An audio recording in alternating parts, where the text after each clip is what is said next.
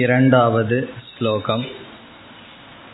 தத்பாதாம்புருகத்வந்த்வம்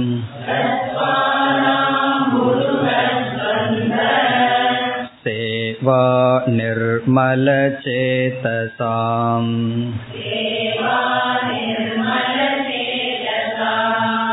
சுகபோதாய தத்வஸ்ய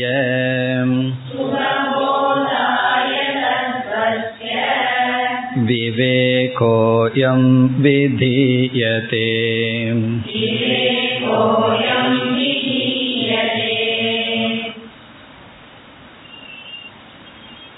முதல் ஸ்லோகத்தில் குரு நமஸ்காரம் செய்தார். அப்படி குருவை நமஸ்கரிக்கும் பொழுதே குருவானவர் என்ன செய்து கொண்டிருக்கின்றார் என்ற கருத்தை கவிநயத்துடன் கூறினார். அவர் ஒரே ஒரு காரியத்தை செய்து கொண்டிருக்கின்றார்.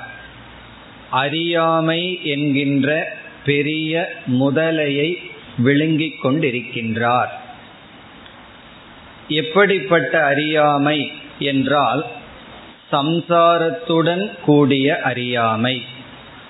சம்சாரத்தை இங்கு சவிலாசம் என்ற சொல்லில் குறிப்பிட்டார்.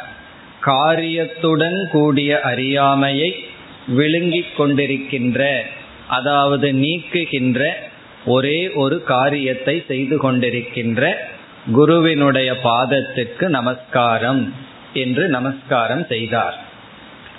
இதிலிருந்து நாம் இங்கு பிரயோஜனம், இந்த நூலை படிப்பதனுடைய பிரயோஜனம் அறியாமை, அதனுடைய காரியம் சம்சாரம், இதை நீக்குதல் என்றும், பிறகு எதை பற்றி அறியாமை நீங்குதல் என்ற கேள்வி வரும்பொழுது பரதத்துவத்தை பற்றிய அறியாமை நீக்கம். ஆகவே விஷயக பிரயோஜனம் முதல் மங்கள ஸ்லோகத்திலிருந்து நமக்கு கிடைக்கிறது என்று பார்த்தோம். இனி இரண்டாவது ஸ்லோகத்திற்குள் வந்தால் அதிகாரியை பற்றி முதல் வரியில் பேசினார். யாருக்காக இந்த நூல் எழுதப்படுகின்றது? இந்த இடத்தில் நாம் ஒரு கருத்தை பார்த்தோம். எந்த ஒரு சாஸ்திரத்திற்குள் நாம் நுழைய வேண்டுமென்றால் ஆரம்பத்தில் அனுபந்த சதுஷ்டயம் என்ற கருத்து பேசப்பட வேண்டும். அது இந்த இரண்டு ஸ்லோகத்திலிருந்து நமக்கு கிடைக்கிறது என்று பார்த்தோம். அனுபந்த சதுஷ்டயத்துக்கு இரண்டு பிரயோஜனம் என்று பார்த்தோம். ஒன்று சாஸ்திர ஆரம்பஹேதுகு, இந்த சாஸ்திரத்தை நாம் படிக்கலாமா வேண்டாமா என்று அனுபந்தத்தை பார்த்து முடிவு செய்யலாம். காரணம் என்ன? இந்த விஷயம், பிரயோஜனம், அதிகாரி, இந்த மூன்று முக்கியம். இந்த மூன்றை வைத்து கொண்டு நாம் இதற்குள் செல்லலாமா வேண்டாமா என்று ஆரம்பிக்கலாமா வேண்டாமா என்று தீர்மானம் செய்வது அனுபந்த சதுஷ்டயம்.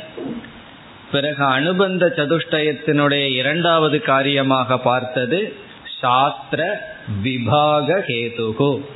இது கர்மகாண்டம் ஞானகாண்டம் என்று வேதத்தை எதன் அடிப்படையில் பிரிக்கின்றோம் என்றால் அனுபந்த சதுஷ்டயத்தின் அடிப்படையில். இவைகளையெல்லாம் சென்ற வகுப்பில் பார்த்தோம்.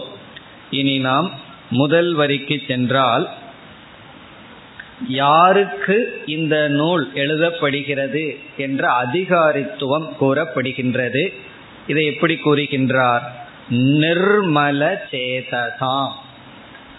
சேதக என்றால் இங்கு மனம், நிர்மல சேதசாம் என்றால் மன தூய்மை அடைந்தவர்களுக்காக இந்த நூல் உருவாக்கப்படுகின்றது. அவர்களே அதிகாரி, நிர்மல சேதசாம். இனி அடுத்த கேள்வி, நிர்மலம் என்பதற்கு நாம் பார்த்த பொருள் ராகத்வேஷம் அற்ற மனம், தூய்மையான மனம். இனி எப்படி ஒருவன் தூய்மையான மனதை அடைகின்றான்? அதற்கு இங்கு பதில் கூறுகின்றார், சேவா நிர்மல சேதசாம், சேவையினால் மன தூய்மையை அடைந்தவன். யாருக்கு செய்த சேவை என்றால் இங்கு குருவுக்கு செய்கின்ற சேவையினால், பிறகு கர்மயோகப்படி வாழ்கின்ற வாழ்க்கையினால் மன தூய்மையை அடைந்தவன். இப்ப முதல் படி தர்மம் அல்லது கர்மயோகம், அதனால நமக்கு கிடைப்பது சித்த சுத்தி. அப்படிப்பட்ட சித்த சுத்தியை அடைந்தவர்களுக்கு இனி மற்ற பகுதிகளில் சேவா நிர்மல சேதசாம் வரை சென்ற வகுப்புல பார்த்தோம். இனி மற்ற சொற்களை எடுத்துக்கொள்ள வேண்டும். தத் பாத அம்புருக துவந்துவ, தது என்பது இங்கு குருவை குறிக்கின்றது. தஸ்ய பாதௌ, அவருடைய பாதத்திற்கு.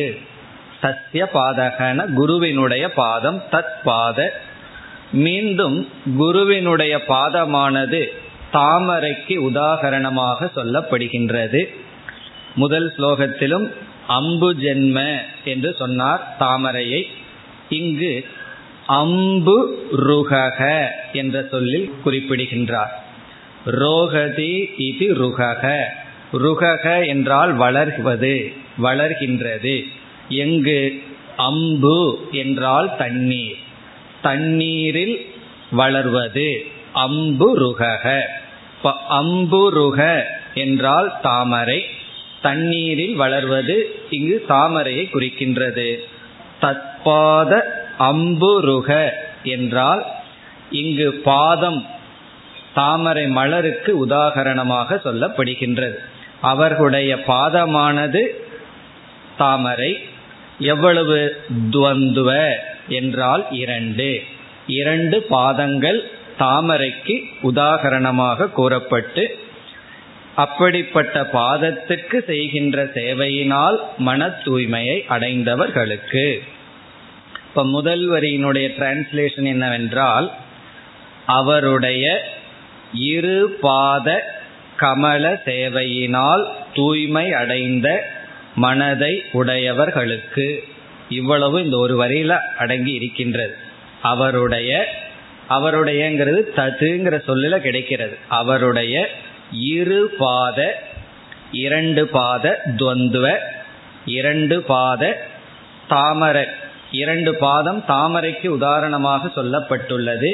இரண்டு பாத தாமரை சேவையினால் தூய்மை அடைந்த மனதை உடையவர்களுக்கு, இப்படிப்பட்ட அதிகாரிக்கு என்பது முதல் வரி. இனி இரண்டாவது வரிக்கு வரலாம். ஒரு சந்தேகம் நமக்கு வரும். தூய்மையடைந்த மனதை உடையவர்களுக்கு எத்தனையோ நூல்கள் இருக்கின்றது. பகவத்கீதை இருக்கின்றது, உபனிஷத் இருக்கின்றது, எவ்வளவோ நூல்கள். வேதாந்தத்துக்கு பஞ்சமே இல்லை, பிறகு நீங்கள் எதற்கு எழுத வேண்டும் என்ற கேள்வி வரலாம். தூய்மை அடைந்தவர்களுக்குத்தானே எத்தனையோ நூல்கள் இருக்கின்றனவே என்ற கேள்வி வரும் பொழுது, இருந்த போதிலும் எளிதில் நான் புரிய வைக்க விரும்புவதற்காக வேதாந்த கருத்துக்களை சுகமாக மிக எளிதில் புகட்டுவதற்காக இந்த நூலை நான் எழுதுகின்றேன். இப்ப இரண்டாவது வரிக்கு வந்தால், சுகபோதாய. சுகம் என்றால் இங்கு எளிதில், கஷ்டமில்லாமல், சுலபமாக, மிக எளிதில், போதாய புரிந்து கொள்வதற்காக, அறிவை கொடுப்பதற்காக, மிக எளிதில் புரிந்து கொள்வதற்காக. என்ன, இங்க விஷயமே கஷ்டமான விஷயம், சொல்ற விதமும் மிக தெளிவாக இருக்க வேண்டும். விஷயம் ரொம்ப ஸ்தூலமா இருந்து எளிமையான விஷயத்தை எப்படி சொன்னாலும் புரிந்து கொள்ளலாம். சில பேர் அரை மணி நேரம் பேசினதற்கு பிறகு நீங்க இதைத்தான் சொன்னீர்கள்னு புரிந்து கொள்ளலாம். விஷயம் ரொம்ப ஸ்தூலமா இருந்தா, சூக்ஷ்மமான விஷயமாக இருந்தால் மிக கடினமாக அல்லது கவனமாக அதை போதிக்க வேண்டும். ஆகவே சுகபோதாய, சூக்ஷ்மமான விஷயத்தை மிக எளிதில் புரிந்து கொள்வதற்காக என்ன செய்கின்றேன், அதை இப்பொழுது கூறுகின்றார். இப்ப இதுவரை நமக்கு கிடைத்தது அனுபந்த சதுஷ்டயம். இனி பிரதிஜா, அடுத்த பகுதியிலிருந்து கிடைப்பது பிரதிஜா. பிரதிஜா என்றால் பிராமிஸ் பண்ற, நான் என்ன செய்கின்றேன், குறிப்பாக முதல் அத்தியாயத்தில் என்ன செய்கிறேன் என்று சொல்கின்றார். காரணம் ஒவ்வொரு அத்தியாயத்திலும் இந்த அத்தியாயத்தில் என்ன விஷயம் என்பதை சொல்லியே ஆரம்பிப்பார். இப்பொழுது முதல் அத்தியாயத்தில் நான் என்ன செய்ய போகின்றேன் என்ற உறுதிமொழி கொடுக்கின்றார். என்ன செய்கின்றாராம்? தத்துவஸ்ய அயம் விவேகக விதீயதே. இது இந்த முதல் அத்தியாயத்தில் நான் என்ன செய்ய போகிறேன் என்பதை சொல்கின்ற பகுதி. தத்துவஸ்ய, தத்துவத்தினுடைய, தத்துவஸ்ய என்றால் தத்துவத்தினுடைய, தத்துவஸ்ய அயம் விவேகக, இந்த விவேகமானது, விதீயதே கிரியதே செய்யப்படுகின்றது. தத்துவத்தினுடைய இந்த விவேகம் செய்யப்படுகின்றது. தத்துவ விவேக பிரகரணம் என்பதுதான் தலைப்பு. இதனுடைய டிரான்ஸ்லேஷன், தத்துவத்தினுடைய இந்த விவேகம் செய்யப்படுகிறது. இனி இதற்கு என்ன பொருள்? எளிமையாக புரிவதற்குன்னு சொன்னார், என்ன பிரதிஜா பண்றார்னே புரியவில்லையேனா. தத்துவத்தினுடைய விவேகம் செய்யப்படுகிறதுனா என்ன பொருள்? இந்த இடத்தில் விவேகக என்ற சொல்லுக்கு என்ன பொருள் என்று பார்க்க வேண்டும். விவேகங்கிறதுக்கு ரெண்டு பொருள் இருக்கின்றது. முதல் பொருள், மனதில் தோன்றுகின்ற அறிவை விவேகம் என்று சொல்வோம். மனதில் இருக்கிற அறிவுக்கு விவேகம் என்று பொருள். பொதுவாக அது பொருளாக அமையும். அதனாலதான் உனக்கு விவேகம் இல்லை அப்படின்னு என்ன அர்த்தம்? உனக்கு அறிவில்லை. உனக்கு விவேகம் இருக்கு என்றால் அறிவு இருக்கின்றது என்று மனதில் தோன்றுகின்ற அறிவுக்கு விவேகம் என்று ஒரு பொருள். விவேகங்கிறதுக்கு இனி ஒரு பொருள், அந்த அறிவு உற்பத்தியாவதற்கு உறுதுணையாக இருக்கின்ற பிரித்து பார்த்தல் என்கின்ற செயல். விவேச்சனம் விவேகக. இப்போ விவேச்சனம் என்றால் ஆராய்ச்சி, விசாரம். அந்த விசாரத்தையும் விவேகம் என்று சொல்லப்படுகிறது. இப்போ விசாரம்ங்கிறது சாதனம். அந்த சாதனத்தையும் சில சமயங்களில் விவேகம்னு அழைப்போம். அந்த விசாரம் செய்து கிடைக்கின்ற பலன் இருக்கின்றதல்லவா, அறிவு, அதையும் சில சமயங்களில் விவேகம் என்று சொல்லப்படுகிறது. இப்போ இந்த இடத்தில் விவேகக கிரியதே, விவேகம் செய்யப்படுகிறது என்ற இடத்தில் சாதனையை குறிக்கின்றது, விசாரம் செய்யப்படுகின்றது, தத்துவத்தை பற்றிய விசாரம் மேற்கொள்ளப்படுகின்றது. ஆகவே இங்கு விவேகம் என்றால் விசாரக அல்லது ஆராய்ச்சி. விவிச்யதே அனேன, எதனால் பிரித்து பார்த்து, எந்த ஒரு ஆராய்ச்சியின் துணை கொண்டு பிரித்து பார்ப்போமோ அந்த ஆராய்வுக்கு விவேகம் என்று பொருள். இப்ப ஆராய்வு இங்கு நிகழ்த்தப்படுகின்றது என்று பொருள், அல்லது விசாரம் செய்யப்படுகின்றது. எதனுடைய விசாரம்? எதை பற்றிய விசாரம் என்றால் தத்துவத்தினுடைய, தத்துவத்தினுடைய விசாரம் இங்கு செய்யப்படுகிறது. விதீயதே என்றால் செய்யப்படுகின்றது. என்னால் என்று ஆசிரியர் அந்த என்னால்ங்கிறத சொல்லல, என்னால் இந்த விசாரமானது இப்பொழுது செய்யப்படுகின்றது, தத்துவத்தை பற்றியது. இனி அடுத்த கேள்வி, தத்துவம் என்றால் என்ன? தத்துவம் என்ற சொல்லுக்கு பொருள் உண்மை என்று பொருள். தத்துவம்னா ட்ரூத் அப்படின்னு அர்த்தம். உண்மைனா எதை பற்றிய உண்மைன்னு ஒரு கேள்வி வருகின்றது. இந்த சொல் எப்படி உருவாயுள்ளது என்றால், பொதுவாக மனுஷத்துவம் என்றால் என்ன பொருள்? மனித தன்மை. மிருகத்துவம் என்றால் மிருகத்தினுடைய தன்மை.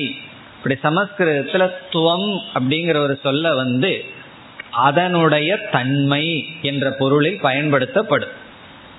மகா வாக்கியத்துல தத்துவம்னு வருதேன்னா அந்த இடம் துவம்னா நீன்னு அர்த்தம். தது துவங்கிறது வேறு சொல்.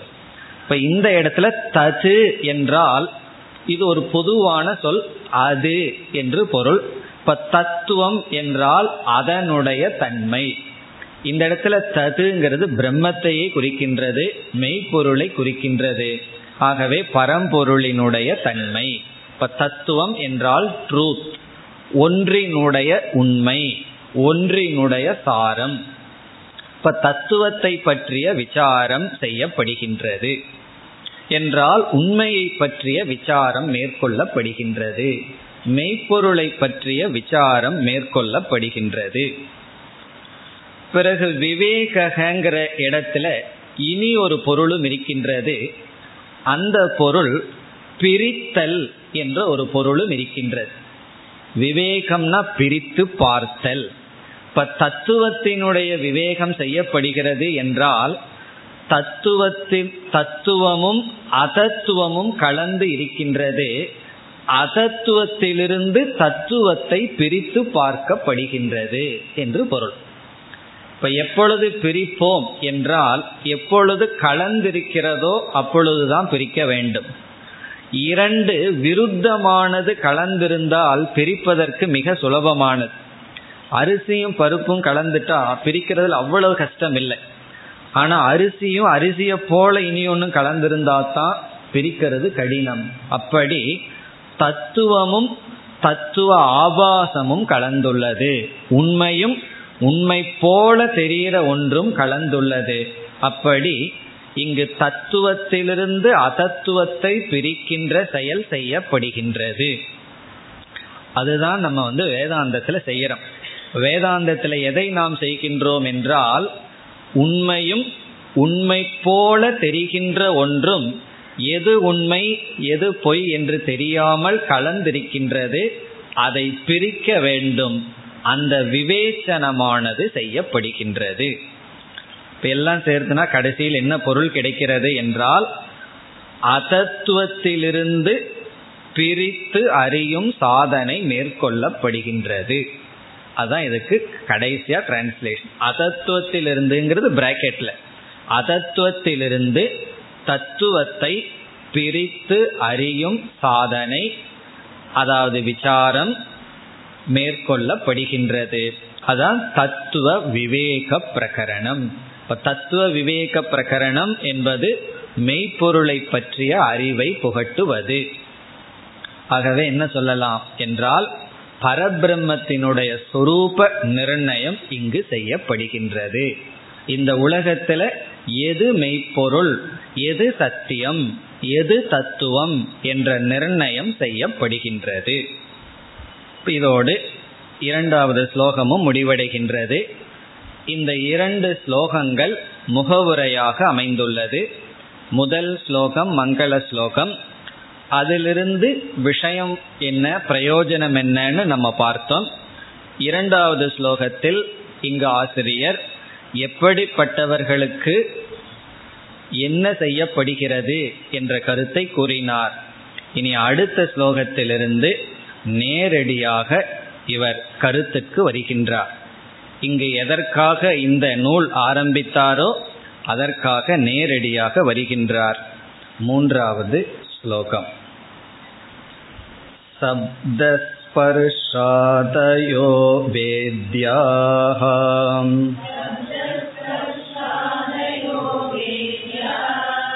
வைசித்ர்யா ஜாகரே ப்ரதக்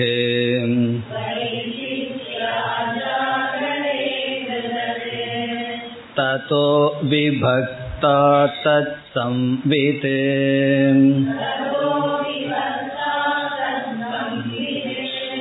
ஐகரூப்யான் ந வித்யதே.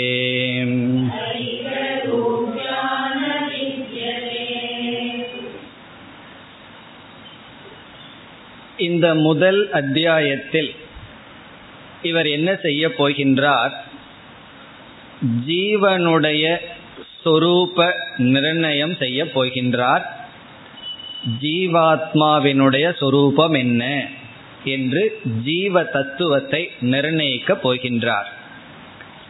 பிறகு ஈஸ்வரனுடைய தத்துவத்தை நிர்ணயம் செய்ய போகின்றார். ஈஸ்வரனுடைய சொரூபம் என்ன என்று நிர்ணயம் செய்து பிறகு இரண்டு பேருக்கும் உள்ள சம்பந்தத்தை பேசப் போகின்றார். ஜீவனுக்கும் ஈஸ்வரனுக்கும் என்ன சம்பந்தம், அந்த சம்பந்தம் இரண்டு விதத்தில் பேசப் போகின்றார். அனாத்ம விஷயத்தில் அனாத்ம அடிப்படையில் என்ன சம்பந்தம், ஆத்ம அடிப்படையில் என்ன சம்பந்தம், உண்மையின் அடிப்படையில் என்ன சம்பந்தம், மேலோட்டமாக பார்க்கின்ற நிலையில் என்ன சம்பந்தம் என்று பார்த்து ஆத்ம அடிப்படையில் அல்லது உண்மையின் அடிப்படையில் ஜீவனும் ஈஸ்வரனும் ஐக்கியம் என்ற மகா வாக்கியத்தை கூறப் போகின்றார். அதற்கு பிறகு இப்படிப்பட்ட ஞானம் வர வேண்டுமென்றால் ஞானயோகம் என்கின்ற சிரவணம், மனனம், நிதித்தியாசனம் என்ற சாதனைகளை வரிசையாக கூறப் போகின்றார். இப்ப நமக்கு முதல் அத்தியாயத்தில் வருகின்ற கருத்து ஜீவஸ்வரூப ஈஸ்வரஸ்வரூபம். பிறகு ஜீவன் எப்படி தோன்றுகின்றான், ஈஸ்வரன் எப்படி, ஈஸ்வர தத்துவம் எப்படி உருவாகின்றது என்றெல்லாம் கூறி சிருஷ்டி தத்துவங்களை கூறி பிறகு விசாரத்தை மேற்கொண்டு இருவருக்கும் எப்படி ஐக்கியம் என்று நிலைநாட்டி சிரவணம் என்பது என்ன, மனனம் என்பது என்ன, பிறகு நிதித்தியாசனம் என்பது என்ன என்று கூறி ஞான பலனை கூறி முடிக்கப் போகின்றார். அதனாலதான் முதல் அத்தியாயம்ங்கிறது முழு வேதாந்தத்தை மிக சுருக்கமாக கூறப்படுகின்ற அத்தியாயம். இதற்கு பிறகு வருகின்ற அத்தியாயங்களில்தான் ஒவ்வொரு டாபிக் ஒவ்வொரு கருத்தை எடுத்துக்கொண்டு அதை விஸ்தாரமாக விளக்கப் போகின்றார். அப்படி இந்த முழு 15 அத்தியாயங்களில் முதல் அத்தியாயம் முழு வேதாந்தத்தினுடைய படிப்படியாக பேசப்படுகின்ற கருத்து. மற்ற அத்தியாயங்கள் ஒவ்வொரு தலைப்பை எடுத்துக்கொண்டு அதில் சற்று ஆழ்ந்து சென்று விளக்கமாக பார்க்க போகின்றார் அல்லது கூற போகின்றார். இனி நாம் இந்த ஸ்லோகத்திற்குள் வந்தால் மூன்றாவது ஸ்லோகத்திலிருந்து 9வது ஸ்லோகம் வரை, ஏன்னா மூன்றிலேயே நேரடியாக ஆரம்பிக்கின்றார். இவர் தேவையில்லாம ஸ்லோகங்களை எல்லாம் வேஸ்ட் பண்ண மாட்டார். சூத்திரத்தை போல ரொம்ப கவனமா கையாளுவார். தேவையில்லாத ஒரு சொல்ல நம்ம பார்க்க மாட்டோம். இல்லையே சில இடங்கள்ல ஹீ வை அப்படின்னு வருதுன்னா அதுவும் அந்த ஸ்லோகத்தை பூர்த்தி செய்யறதுக்காக தேவைப்பட்டிருக்கும். அப்படி எந்த தேவையில்லாத வார்த்தைகளை பயன்படுத்த மாட்டார். இவர் ஸ்லோகம் எழுதுறது போல நம்ம பேசி பழகணும். தேவையான சொல் அளவா மிதமா இருக்கு. அதனாலதான் ஆஞ்சநேயருக்கு சொல்லின் செல்வன் என்று பொருள். ஒரு சொல்ல அவர் சொன்னா வேற சொல்ல அந்த இடத்துல ரீப்ளேஸ் பண்ண முடியாது. அதுபோல் இவர் இங்கு கையாள போகின்றார். ஆகவே இந்த 3வது ஸ்லோகத்திலேயே நேரடியாக விடுகின்றார். என்ன வருகிறார், 3லிருந்து 9 வரை ஜீவன், ஜீவனுடைய உண்மையான சொரூபம் சச்சிதானந்த சொரூபம் என்று நிலைநாட்டுகின்றார். இப்ப 3 to 9 டாபிக் ஜீவக சச்சித் ஆனந்த சொரூபக, சச்சிதானந்த சொரூபம் ஜீவனுடைய உண்மை சொரூபம். அதுதான் 3லிருந்து 9 வரை.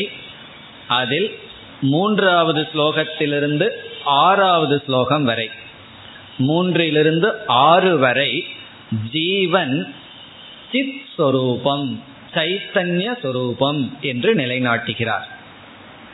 இவர் முதல்ல சைத்தன்ய சுரூபத்தை நிலைநாட்டி பிறகு சத் சுரூபம்ங்கிறத நிலைநாட்டி பிறகு ஆனந்த சுரூபம் என்று நிலைநாட்ட போகின்றார்.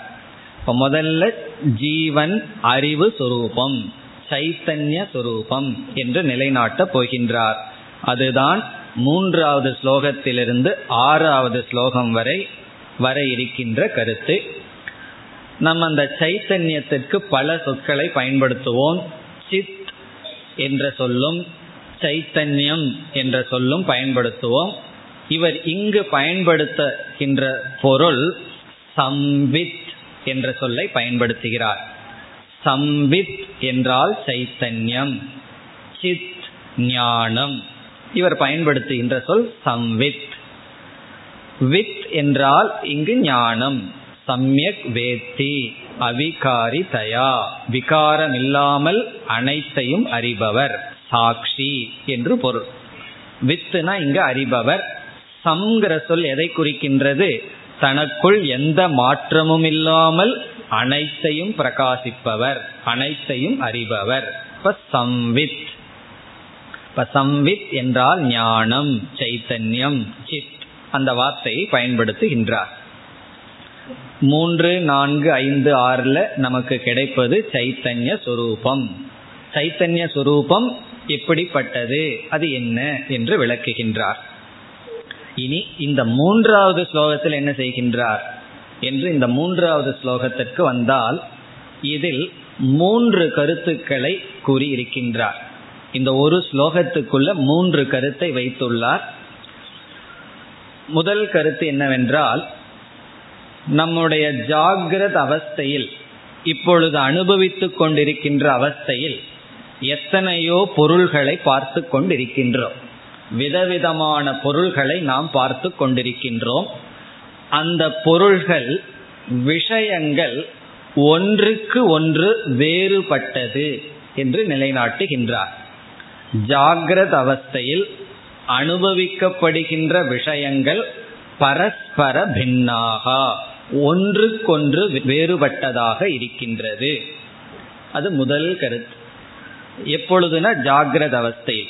ஜாகிரத அவஸ்தையில் அனுபவிக்கப்படுகின்ற பொருள்கள் ஒன்றுக்கு ஒன்று வேறுபட்டதாக இருக்கின்றது. அதாவது இந்த உலகத்துல ஒரு பொருளை பார்த்தோம்னா, இனி ஒரு பொருளை பார்த்தோம்னா கண்டிப்பா 2க்குள்ள வேறுபாடு இருக்கின்றது.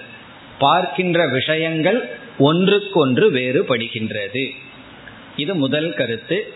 விஷயங்கள் ஒன்றுக்கொன்று வேறுபடுகின்றன. இது நமக்கு தெரிஞ்சதுதான், தெரியப்படுத்துகின்றார்.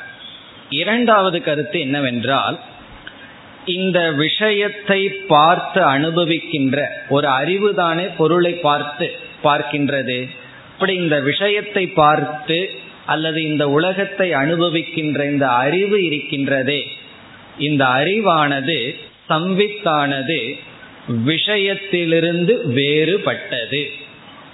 இப்ப இரண்டாவது கருத்து, ஞானம் அல்லது அறிவு அறியப்படும் பொருளிலிருந்து வேறுபட்டது. சித் விஷயேப்யக பின்னா, சம்வித் விஷயேப்யக பின்னா.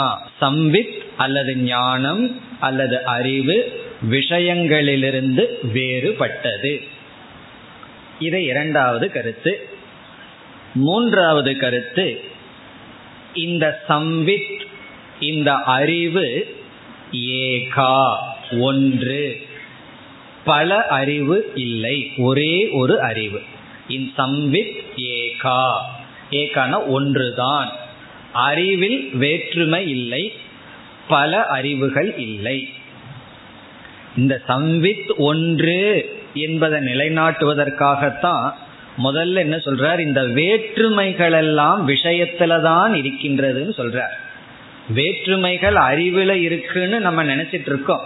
அதை நீக்கிறதுக்கு தான் முதலில் வேற்றுமைகளினுடைய இடம் எது என்று சொல்லி, வேற்றுமைகளுடைய இடத்திலிருந்து வேறுபட்டது அறிவு என்று சொல்லி, இந்த அறிவு ஒன்று. இந்த 3 கருத்தும் இந்த ஒரு ஸ்லோகத்தில் அடங்கி இருக்கின்றது. இப்ப நம்ம என்ன செய்ய போகின்றோம், இந்த 3 கருத்தும் எப்படி என்று, ஒவ்வொரு கருத்தும் எப்படி என்று விளக்கமாக பார்த்துவிட்டு ஸ்லோகத்திற்குள் செல்லலாம். கருத்துக்கு ஒரு காரணம் சொல்லி ஆக வேண்டும். என்ன காரணத்தினால் இந்த கருத்து சரி என்று ஹேதுவை பார்க்கணும். இவர் ஒரு உதாரணம் கொடுத்திருக்கார். சில விளக்க ஆசிரியர்கள் நல்ல காரணங்களை எல்லாம் கொடுத்திருக்கிறார்கள். அதையெல்லாம் பார்த்துட்டு இந்த ஸ்லோகத்துக்குள்ள போனா நமக்கு நன்கு இந்த ஸ்லோகம் புரியும். இப்பொழுது நாம் முதல் கருத்தை எடுத்துக் கொள்கின்றோம். முதல் கருத்து என்ன? விஷயாகா பரஸ்பர பின்னாகா, விஷயங்கள் ஒன்றுக்கு ஒன்று வேறுபட்டு இருக்கின்றன. இதுதான் நாம் எடுத்துக்கொள்கின்ற முதல் கருத்து. இப்படி ஒவ்வொரு கருத்தா எடுத்துக்கொண்டு எதன் அடிப்படையில் இது சரி என்று இப்பொழுது பார்க்கின்றோம், ஹேதுவை பார்க்கின்றோம் ஒவ்வொரு கருத்துக்கும். இப்ப எடுத்துக்கொண்ட முதல் கருத்து என்ன? விஷயாக பரஸ்பர பின்னாகா. முதல்ல விஷயங்கள்னா என்னன்னு தெரிந்து கொள்ள வேண்டும். விஷயம்னா என்ன?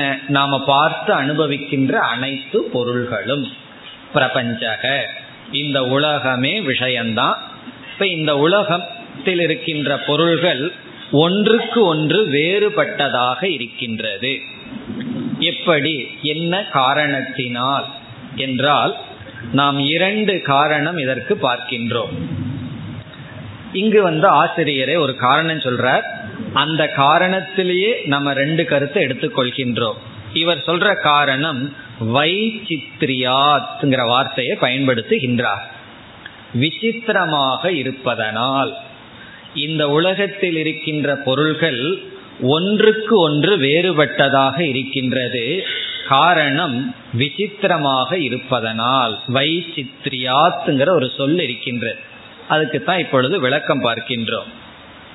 இதை மேலோட்டமா பார்த்தா, உலகத்தில் இருக்கின்ற பொருள்கள் ஒன்றுக்கு ஒன்று வேறுபட்டு இருக்கின்றது. என்ன காரணத்தினால்? வேறுபட்டு இருப்பதனால் அப்படி நமக்கு தெரிகிறது.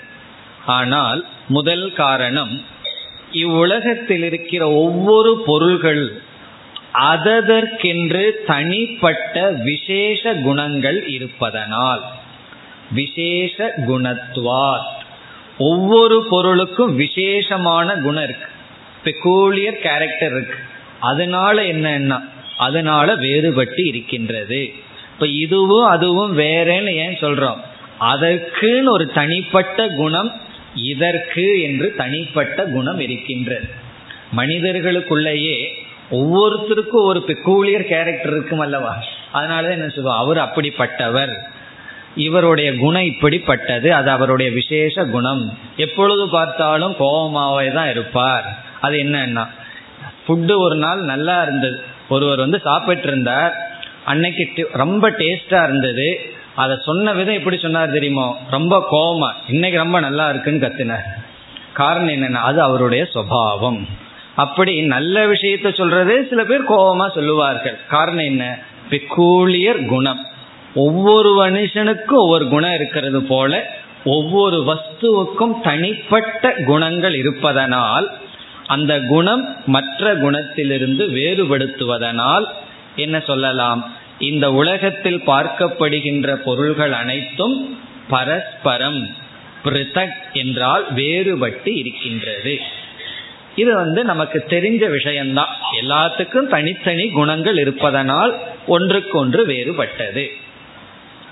பிறகு இனி ஒரு காரணம் என்னவென்றால், வைசித்ரியாத் என்றால் நம்ம மனதில் விதவிதமான விருத்திகள் வருகின்றது, விதவிதமான எண்ணங்கள் வருகின்றது. இப்போ உதாரணமாக ஒரு ரூம்குள்ள நம்ம போறோம். ரூம்குள்ள போய் அங்க ஒரு 10 பொருள்கள் இருக்கின்றது.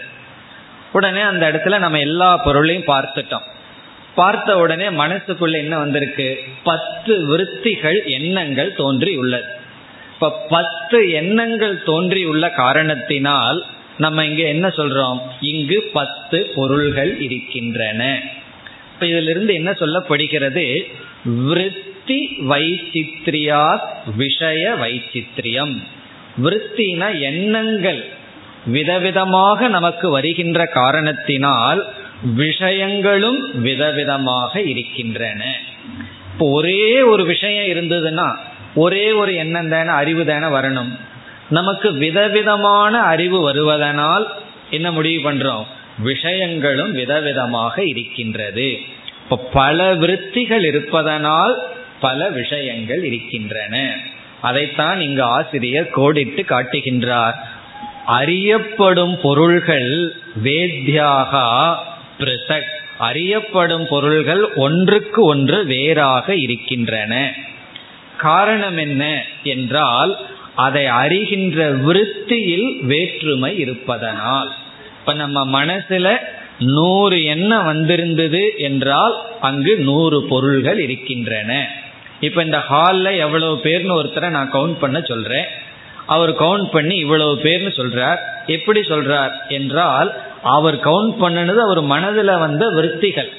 இப்ப 100 விருத்தி வந்ததுன்னு சொன்னா 100 விஷயங்கள் இருக்கின்றன. ஒரு தட்டத்துல பழங்கள் இருக்கின்றது, எவ்வளவுன்னு கவுண்ட் பண்றோம். ஒவ்வொன்னா கவுண்ட் பண்ணும்போது ஒவ்வொரு விருத்திகள் வருகின்றது. ஆகவே தனித்தனியாக அவ்வளவு விஷயங்கள் என்று விருத்தியில் வருகின்ற வேற்றுமை எதை காட்டுகிறது என்றால் விஷயங்கள் வேறுபட்டிருக்கின்றன என்பதை காட்டுகின்றது.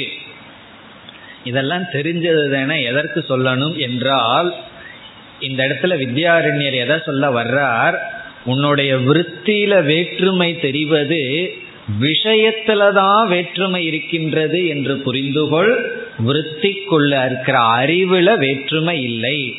இதை காட்டுவதற்காகத்தான் இந்த டைரக்ஷன்ல அவர் சிந்திக்கின்றார். இப்போ பல வேற்றுமைங்கிறத நம்ம அனுபவிக்கிறோம், அது எங்க போடணும் என்றால் அறிவுல போடாத விஷயத்துலதான் வேற்றுமைகள் இருக்கின்றது. இப்போ முதல் கருத்து என்னவென்றால் விஷயங்கள் ஒன்றுக்கு ஒன்று வேறுபட்டதாக இருக்கிறது. அதற்கு நம்ம ரெண்டு காரணம் சொல்லலாம்.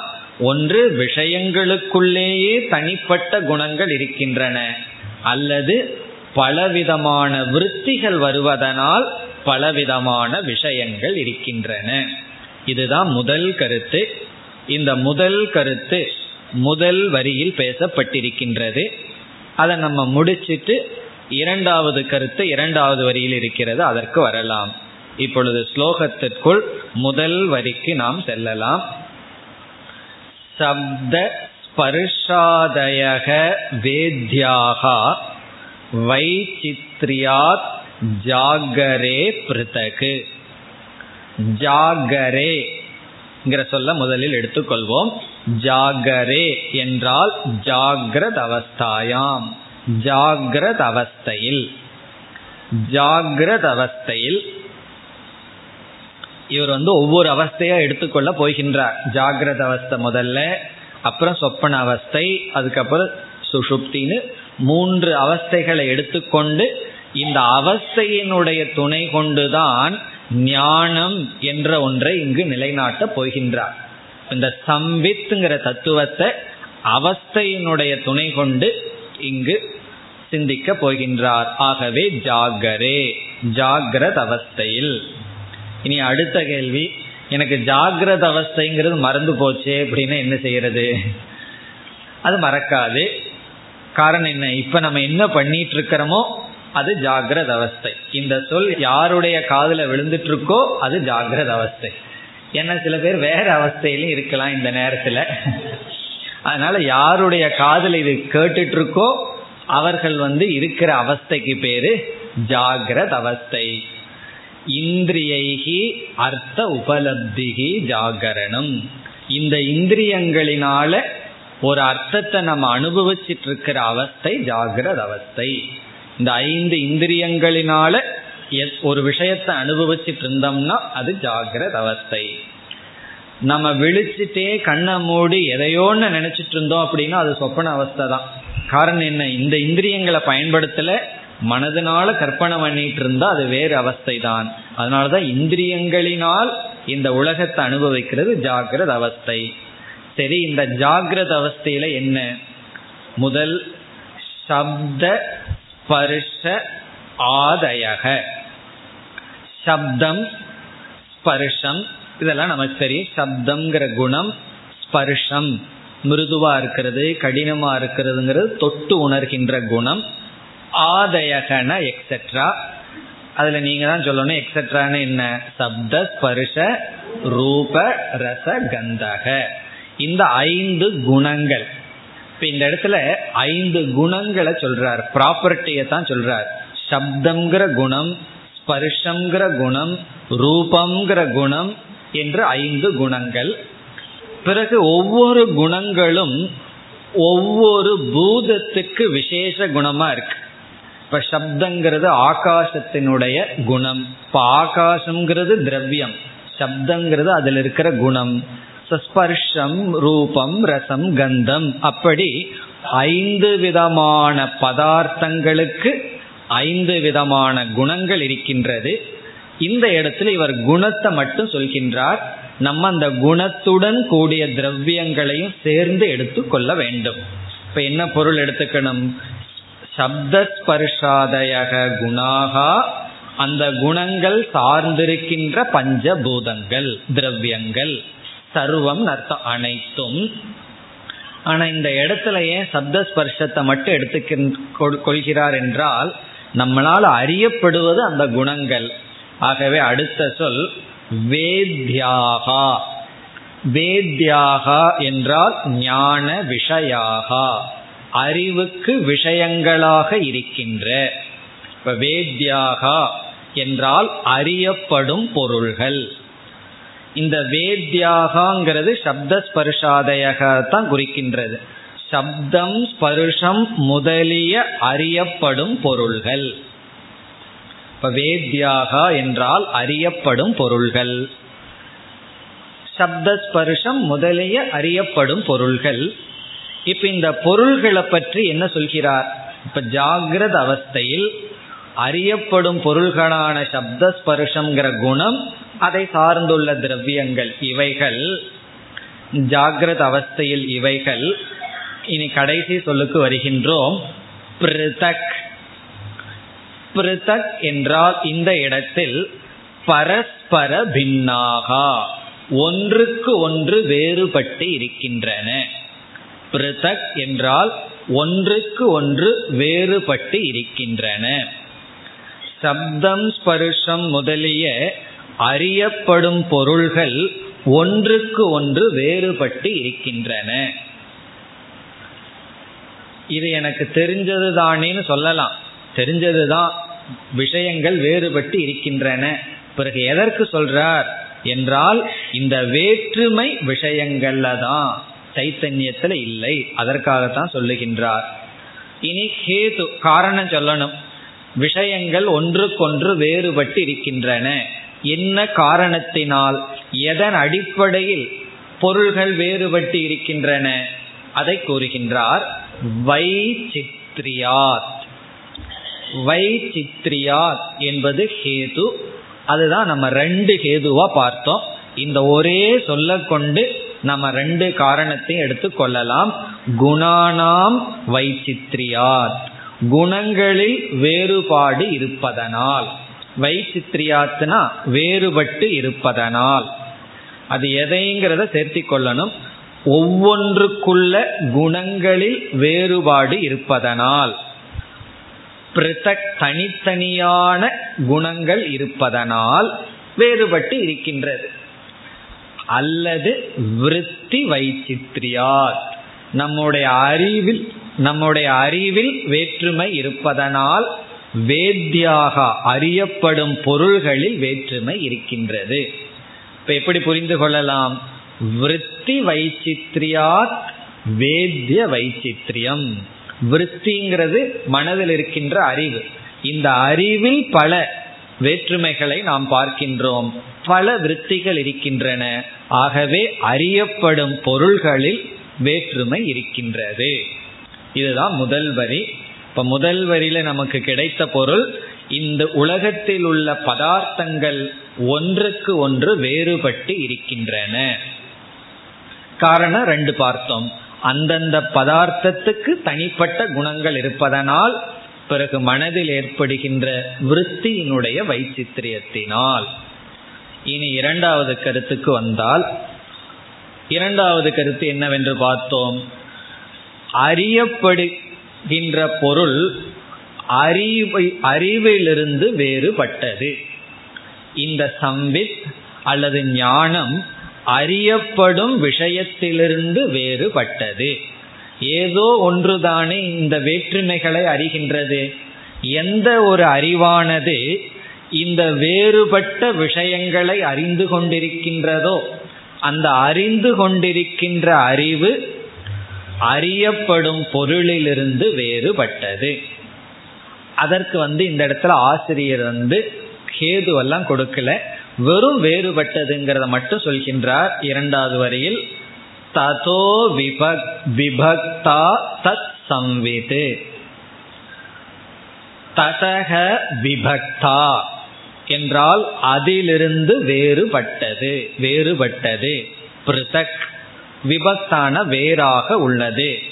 ததகனா அதிலிருந்து, அதிலிருந்துனா எதிலிருந்து, சப்த ஸ்பர்ஷாதயகன்னு சொன்னாரே அதிலிருந்து, விஷயங்களிலிருந்து, வேத்யாத் அறியப்படும் பொருளிலிருந்து, அறியப்படும் பொருளிலிருந்து விபக்தா வேறுபட்டது அறிகின்ற தத்துவம், அறிவானது அறியப்படும் பொருளிலிருந்து வேறுபட்டது. அவ்வளவுதான் இங்க சொல்லி இருக்கார். அதற்கு மேல காரணம் சொல்லவில்லை, அதை நம்ம இங்க பார்க்கலாம். இங்க என்ன சொல்கின்றார், அறியப்படும் பொருளிலிருந்து அறிவானது வேறுபட்டு இருக்கின்றது. இதத்தான் நம்ம ரொம்ப பிரசித்தமா திருக் திருஷ்ய விவேகம் அப்படின்னு சொல்லுவோம். திருக் திருஷ்ய விவேகம்னா என்ன? திருக்குனா அறிபவன், திருஷ்யம்னா அறியப்படும் பொருள். விவேகம்ங்கிறது எதை குறிக்கின்றது? திருக் திருஷ்ய விவேகம்னா அறிபவன் அறியப்படும் பொருள் என்ற விசாரம் என்று அந்த இடத்துல பொருள். அதுல என்ன நாம குறிப்பிடுகிறோம் என்றால், அறியப்படும் பொருள் அறிபவன்கிற ரெண்டுக்குள்ள சம்பந்தம் என்னவென்றால், அறிபவன் அறியப்படும் பொருளிலிருந்து வேறுபட்டு இருக்கின்றான். திருக் திருஷ்யத்திலிருந்து வேறுபட்டவன். அதாவது என்னைக்குமே சப்ஜெக்ட் ஆப்ஜெக்ட் வேறுதான். அறிபவன் அறியப்படும் பொருளிலிருந்து வேறுபட்டவன். இப்ப திருக் திருஷ்ய விவேகம் இது நம்ம அனுபவத்திலிருந்தே புரிந்து கொள்ளலாம். இப்ப நான் புஸ்தகத்தை பார்க்கின்றேன், இதிலிருந்து என்ன நிச்சயம் பண்ணலாம்? நான் பார்க்கின்ற அறிவு சுரூபமான நான் புஸ்தகத்திலிருந்து வேறுபட்டவன். நான் வாட்ச பார்க்கிறேன், நான் வாட்சிலிருந்து வேறுபட்டவன். இப்படி வெளி விஷயங்கள் எல்லாம் சுலபமா உதாரணமாயிரும். காரணம் என்ன? நான் ஒன்றை பார்த்தால் அதிலிருந்து நான் வேறுபட்டவன், நான் அதுவே என்று யாரும் சொல்வதில்லை. அப்படி சொன்னா அது ஒரு விளையாட்டுக்கு சொல்லலாம், உபச்சாரமா சொல்லலாமே தவிர உண்மையாக யாரும் பார்க்கப்படும் பொருள் நான் பார்ப்பவன் என்று சொல்வதில்லை. சங்கடம் எங்கிருந்து வருதுன்னா சரீரத்திலிருந்து ஆரம்பிக்கும், இந்த உடம்புல இருந்து தான் ஆரம்பிக்கும். சாஸ்திரம் என்ன சொல்லுது? வெளி விஷயத்தை உதாரணமா சொல்லி உடம்ப சொல்லி உடலும் நீ பார்க்கப்படுகின்றாய், அதனால் வேறுபட்டவனாகத்தான் இருக்க வேண்டும் என்று அங்கு விசாரம் ஆரம்பிக்கின்றது. இப்ப இந்த இடத்துல அந்த விசாரம் நமக்கு வேண்டாம். இந்த இடத்துல என்ன கருத்து என்றால், திருக் திருஷ்ய விவேகத்தின் அடிப்படையில் சப்ஜெக்ட் ஆப்ஜெக்ட்ங்கிற அடிப்படையில் அறிபவன் அறியப்படும் பொருளிலிருந்து வேறுபட்டவன். இதெல்லாம் ரொம்ப எலிமெண்டரின்னு என்ன பண்ணிட்டாரு, அதை இவர் விஸ்தாரமாக சொல்லவில்லை. ஆகவே என்ன சொல்லிவிட்டார், ததோ விபக்தா தத் சம்விது என்று சொல்லிவிட்டார். எதையெல்லாம் அறிகின்றதோ அதை அறிகின்ற அறிவானது அறியப்படும் பொருளிலிருந்து வேறுபட்டது. இது இரண்டாவது கருத்து. இனி மூன்றாவது கருத்து என்னன்னு பார்த்தோம். இந்த அறிவு அறியப்படும் பொருளிலிருந்து வேறுபட்டது, அது சரி. அறியப்படும் பொருள்கள் வேற்றுமையுடன் கூடி இருக்கின்றது, அறியப்படும் பொருள்கள் ஒன்றுக்கு ஒன்று வேறுபட்டு இருக்கின்றது. ஒன்றுக்கு ஒன்று வேறுபட்டு இருக்கின்ற அறியப்படும் பொருளிலிருந்து அறிகின்ற அறிவு வேறாக இருக்கின்றது. இனி இந்த அறிவு எவ்வளவு விதம், இந்த அறிவு எவ்வளவு அல்லது எத்தனை என்ற கேள்வி வரும்பொழுது இந்த சம்வித் ஏகா என்று சொல்கின்றார். அது கடைசி கருத்து. இப்ப மூன்றாவது கருத்து, இந்த அறிவு ஒன்று, ஒரே ஒரு அறிவுதான் இருக்கின்றது. இப்ப அறியப்படும் பொருள்கள் ஒன்றுக்கு ஒன்று வேறுபட்டிருக்கின்றது, அதை காட்டிலும் அறிவு வேறானது. இந்த அறிவு ஏகா ஒன்று என்று சொல்கின்றார். அது எப்படி என்றால், இதற்கு பலவிதமான கருத்துக்களை நம்ம சொல்லலாம். அறிவு இரண்டு அல்ல, அறிவு ஒன்றுதான். எப்படி என்றால், இந்த இடத்துல ஒரு நியாயத்தை நம்ம பயன்படுத்தலாம். வியாவிருத்தி அணுவிருத்தி நியாயக என்று ஒரு நியாயம் இருக்கு. வியாவிருத்தி அணுவிருத்தி நியாயகன்னு சொல்லி, அதாவது இப்போ ருத்ராட்ச மாலை இருக்கு, ஒரு கயிறானது அதுல கோர்க்கப்பட்டிருக்கின்றது. இப்ப இந்த கயிறு எல்லாத்துக்கும் அனுவிருத்தி, அணுவிருத்தின்னா அது எல்லா மாலைகளுக்குள்ள இருக்கு. பிறகு ருத்ராட்சமா இருக்கலாம், அல்லது அதுல வேற மாலைகள் செல்லலாம், எதை வேண்டாலும் நம்ம கோர்த்து விடலாம். அப்படி அந்த நூலானது தொடர்ந்து இருக்கின்றது. அது ஒன்றாக இருந்தால்தான் அனைத்தையும் சேர்த்து வைக்க முடியும். ஒவ்வொரு நூலா இருந்ததுன்னு சொன்னா என்ன ஆகும்னா அது எல்லா ருத்ராட்சத்தையும் சேர்த்து வைக்க முடியாது, மாலையாக மாற்ற முடியாது. அப்படி எது தொடர்கின்றதோ, எது செல்கின்றதோ, வியாவிருத்தினா செல்லுது, அணுவிருத்தினா தொடர்கிறது. இப்ப நம்ம இடத்துல ரெண்டு தத்துவம் இருக்கு. செல்கின்ற ஒரு தத்துவம் இருக்கு, தொடர்கின்ற தத்துவம் இருக்கு. இந்த தொடர்கின்ற தத்துவம் செல்வதை காட்டிலும் வேறுபட்டது, அது மட்டுமல்ல ஒன்றானது. இந்த தொடர்வது ஒன்றாக இருக்கிறது, பிறகு செல்வதை காட்டிலும் வேறுபட்டதாக இருக்கிறது. இப்ப நான் இந்த ஹால்ல அமர்ந்திருக்கேன். காலையிலிருந்து சாயந்தரத்து வரைக்கும் நான் ஒருவன் இங்கு அமர்ந்துள்ளேன். இப்ப எவ்வளவோ பேர் செல்கிறார்கள், பல பேர் செல்கிறார்கள். சாயந்தரம் நான் ரிப்போர்ட் கொடுக்கிறேன். என்னென்ன ரிப்போர்ட் கொடுக்கிறேன்? யாரெல்லாம் சென்றார்கள். இப்ப இதுல இருந்து என்ன புரிந்து கொள்ளலாம் என்றால், செல்பவர்கள் வியாவிருத்தி போகிறார்கள். இங்க தொடர்ந்து இருக்கின்ற நான் ஒண்ணு. இப்ப இந்த நான் செல்பவர்களை காட்டிலும் வேறுபட்டவன். ஏன்னா அவங்க வந்துட்டு போனார்கள், நான் அவர்களை எல்லாம் பார்த்துட்டு இருந்தேன். பிறகு நான் என்ன செய்கின்றேன்? மாலை நேரத்தில் காலையிலிருந்து மாலை வரை யாரெல்லாம் சென்றார்கள்னு வேற சொல்றேன். இதிலிருந்து செல்பவர்களை காட்டிலும் வேறுபட்டவனான நான், ஒவ்வொரு ஆள் வரும்போது நான் மாறிட்டேன்னு வச்சுக்கோமே. ஃபர்ஸ்ட் ஆள் வரும்போது நான் ஒரு ஆள் இருந்தேன், செகண்ட் ஆள் வரும்போது நான் மாறிட்டேன்னா கடைசியில ரிப்போர்ட் கொடுக்க முடியாது. காரணம் என்ன? நான் ரிப்போர்ட் கொடுக்கணும் அப்படின்னா நான் எப்படி இருந்தாகணும்? ஒரே ஒரு ஆளாவே இருந்தாகணும், ஏகமாகத்தான் இருந்தாக வேண்டும்.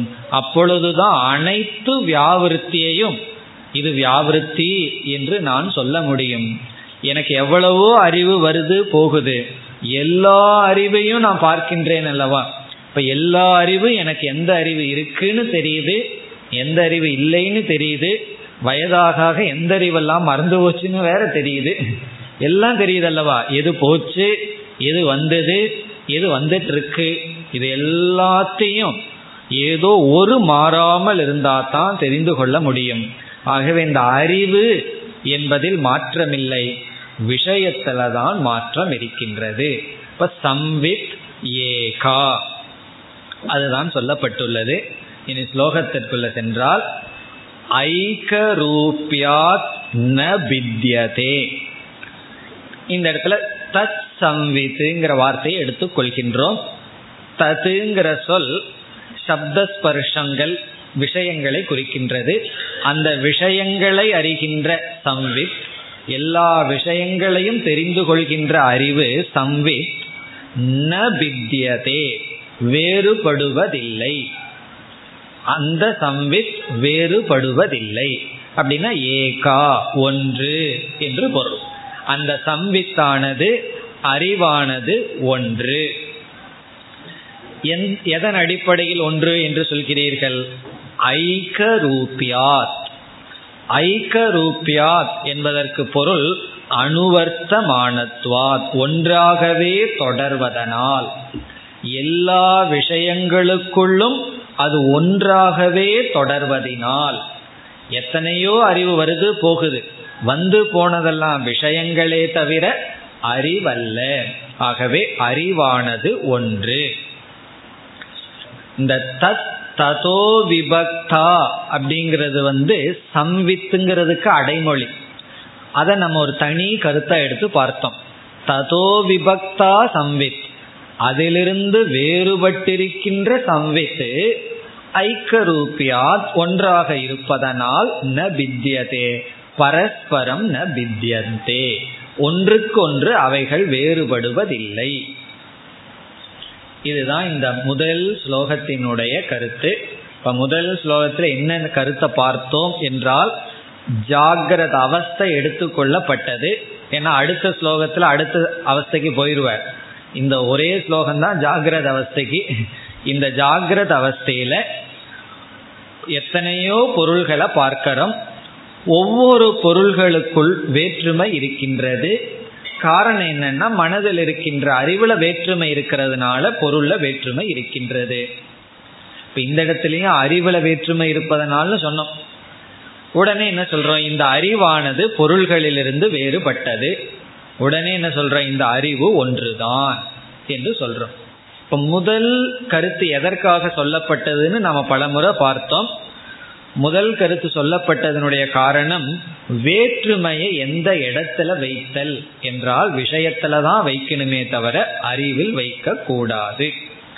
பிறகு இந்த இடத்துல என்ன குழப்பம் நமக்கு வரலாம் என்றால் மனதில்தான் விதவிதமான அறிவுகள் இருக்கின்றதே, அப்போ அறிவும் வேற்றுமைப்பட்டது தானே.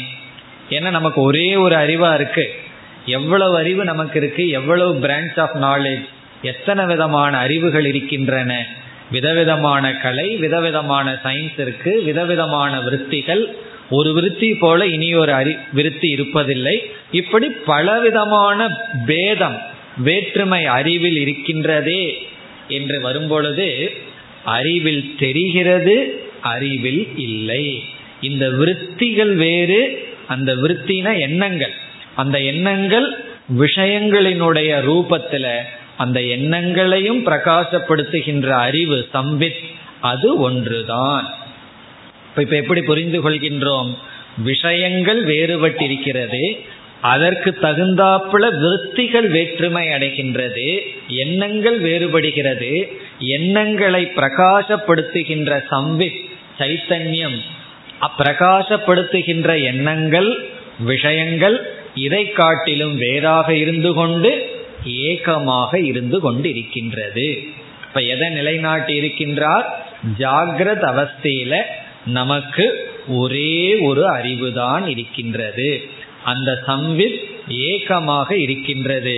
பிறகு வேற்றுமை எங்கு என்றால் அறியப்படும் பொருளிலும் பிறகு விருத்திகளிலும் எண்ணங்களிலும் தான் வேற்றுமை. இனி என்ன செய்ய போகின்றார், இதே போலதான் சொப்பனத்திலும், இதே போலதான் சுஷுப்தியிலும் என்று சொல்லி பிறகு இந்த சைத்தன்யம், இந்த சம்வித் நித்தியம் சத் என்று நிரூபிப்பார். அதற்கு பிறகு ஆத்மா என்று நிரூபிப்பார். மேலும் அடுத்த வகுப்பில் பார்ப்போம்.